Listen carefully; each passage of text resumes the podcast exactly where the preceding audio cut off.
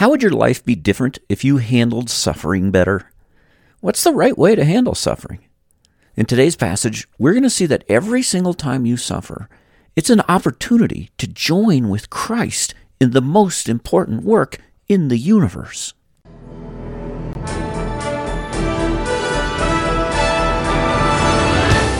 Welcome to the Food for Your Soul podcast, where we apply the Word of God to the hearts of men and women to stoke the fires of your delight in Christ. Here's your host, Doctor D. Richard Ferguson. I want to know Christ in the power of His resurrection. Paul wanted power. He wanted to know Christ in such a way to where he would receive the very power of Christ's resurrection. But power to do what? What's he going to do with all this power? Power to power to work miracles, power to control people, power to control circumstances so that things work out the way you want them, power to avoid suffering. What, what, what Paul? What, power to do what? Verse ten, he says, I want to know Christ in the power of His resurrection and the fellowship of sharing in His sufferings. He wants power to suffer. He wants power to suffer. The word translated fellowship, or your Bible might say sharing in His sufferings, that, that's that word koinonia. You know that word. That's from chapter one. Remember when he said, I have all this joy because of your partnership in the gospel from the first day till now? Partnership, that's that same word.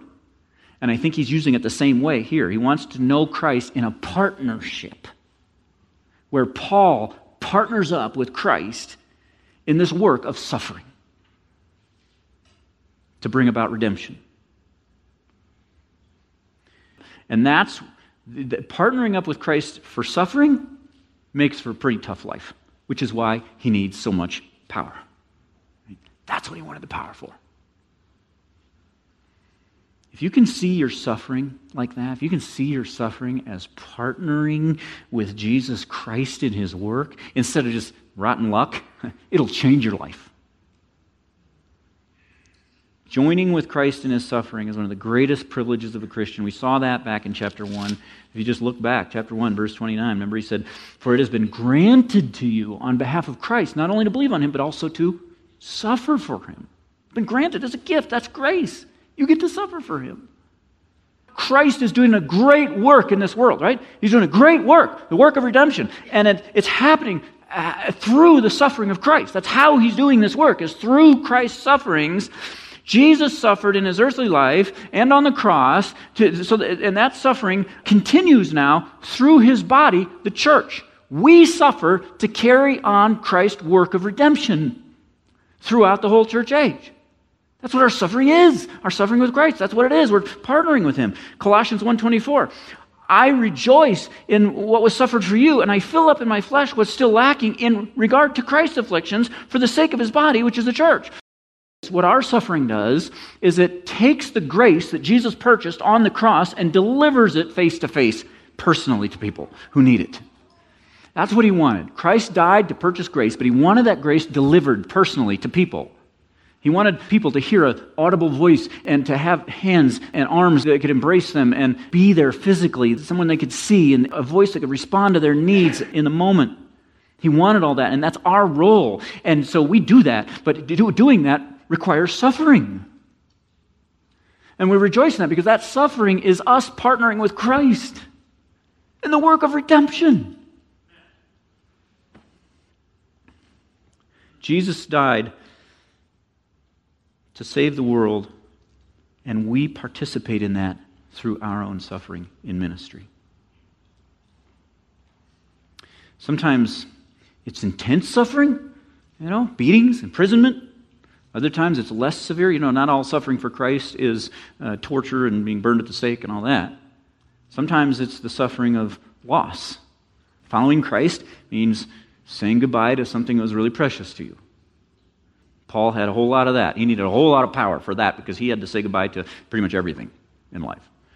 And you're going to lose things too. If you follow Christ, you will lose things. If someone hurts you and you follow Christ, you just lost your right to revenge. Right? You lost it because you're following Christ and He doesn't allow revenge. If you have a strong desire for something that God forbids, like sex outside of marriage or taking something that isn't yours, indulging in some sinful pleasure that He forbids, then you just following Christ means you lost that. You can't have that. people mock you for following Christ, well, you just lost their respect. That hurts, right? That's suffering.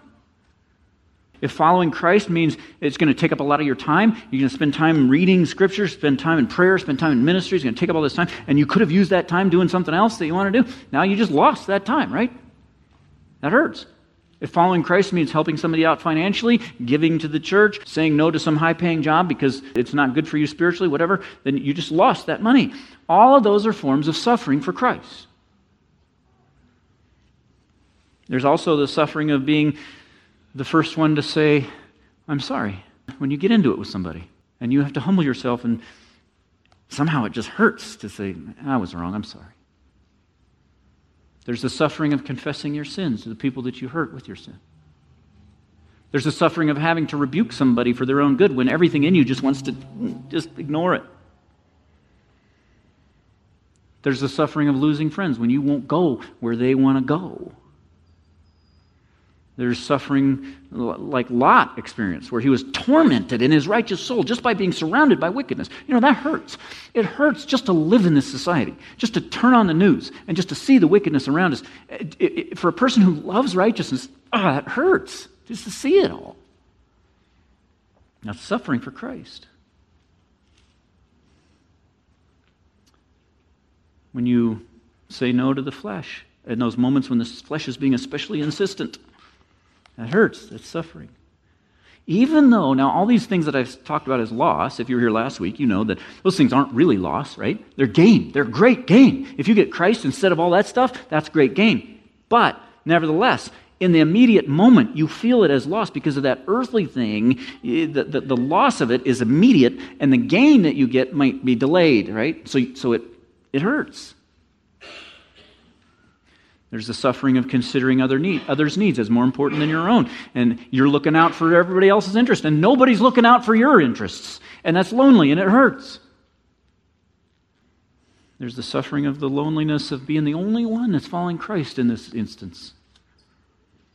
All these different ways of suffering for Christ. But I think, I think the main one that, that is, is in mind here is the suffering of ministry. Suffering connected to ministry. All the problems, all the headaches, all the heartaches and heartbreaks that go along with trying to serve in ministry, that's the suffering that we undergo to join and partner with Christ in the work of redemption. And anytime any of that kind of suffering happens, it's so important for us to see this as evidence of our koinonia, our partnership, our fellowship with Christ and His work.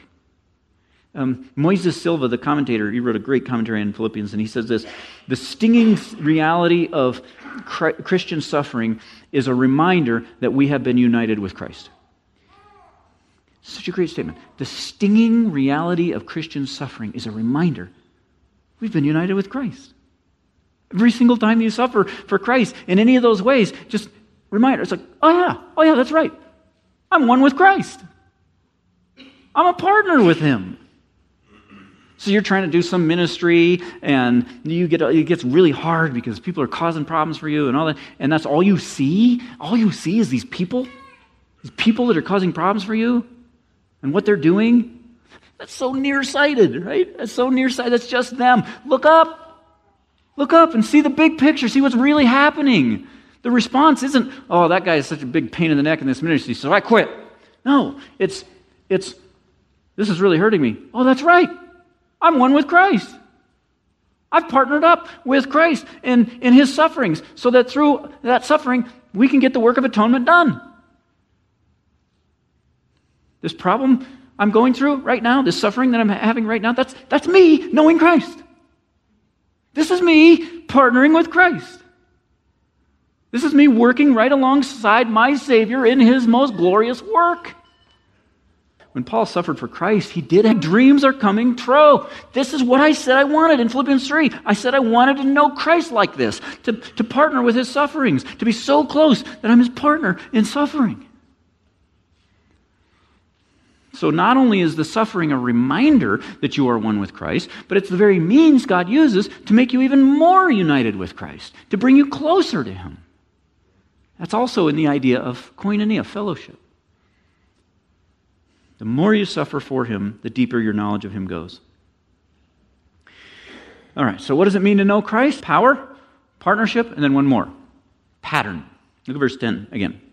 I want to know Christ and the power of his resurrection, partnership of his sufferings, becoming like him in his death. So Paul wants to be like Jesus in his death. Well, what was Jesus like in his death? Well, Paul describes that in chapter two. Just look at chapter two. He, remember, he gave G- Jesus as the supreme example of putting others' interests ahead of your own. So just start reading from verse three there. He says, do nothing out of selfish ambition or vain conceit, but in humility consider others more important than yourselves, each of you looking not only to your own interests, but also to the interests of others.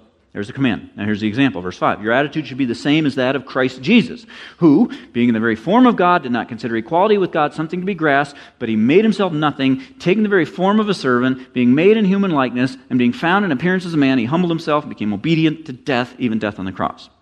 That is what Jesus was like in his death. Okay? That's what Paul just got done saying in chapter two. Jesus died as an example of selflessness, putting others' needs ahead of your own, and he did that out of obedience to the Father. Out of obedience. And Paul says, I want to be like that. I want that. I want to be morphed into that shape. I want to look like he looked there. I want to be that. I want to be molded and conformed and shaped to look just like Jesus looked when he died. Now, does that mean that Paul is saying he wants to be martyred? I don't think so. I don't think he's talking about death here. I think he's talking about life, the way, the way he wants to live. He wants to live like Jesus died. Paul says, I want to live the way Jesus died. I want to live my life in a way that imitates the pattern that Jesus laid down in his death, serving the needs of others ahead of my own interests out of obedience to God. And so that's that third aspect of knowing Christ. That's what it means to know Christ. You really draw Christ, draw near to Christ relationally when you live this way, selflessly. Every time you have some hard relationship issue, some difficult ordeal, some delicate situation, some scary situation, you're, you're going into it thinking, I want to handle this situation in the way that Jesus handled the whole cross thing. I want to reflect that. We want to be walking billboards that point to the death of Christ in the way that we live. We want to know Christ in that way. So, that's what it looks like to know Christ. To get that power, use that power to partner up with him in his suffering and ministry, and then to follow the pattern of his death. Of all the hardships, difficulties, and disappointments of ministry, which are the hardest for you to remember? This is partnership with Christ. Use your imagination to place yourself in that kind of suffering while remembering that it is suffering with Christ, partnership with Christ. Try to pay attention to each time you experience any kind of discomfort today that is a result of your commitment to Christ, any difficulty in carrying out your calling. Each time that happens, remind yourself that it's a partnership with Christ in his sufferings and that it requires power from God. Then seek that power from God to endure it in a way that resembles Jesus on the cross. Thank you for listening. If you found today's episode edifying, why not share it with a friend? This season of the Food for Your Soul podcast features excerpts from our sermon series on the book of Philippians. fifty expository sermons covering every verse. You can find those and hundreds of other sermons for free download on d richard ferguson dot com. Until next time, rejoice in the Lord always and set your mind on things above, where Christ is seated at the right hand of God.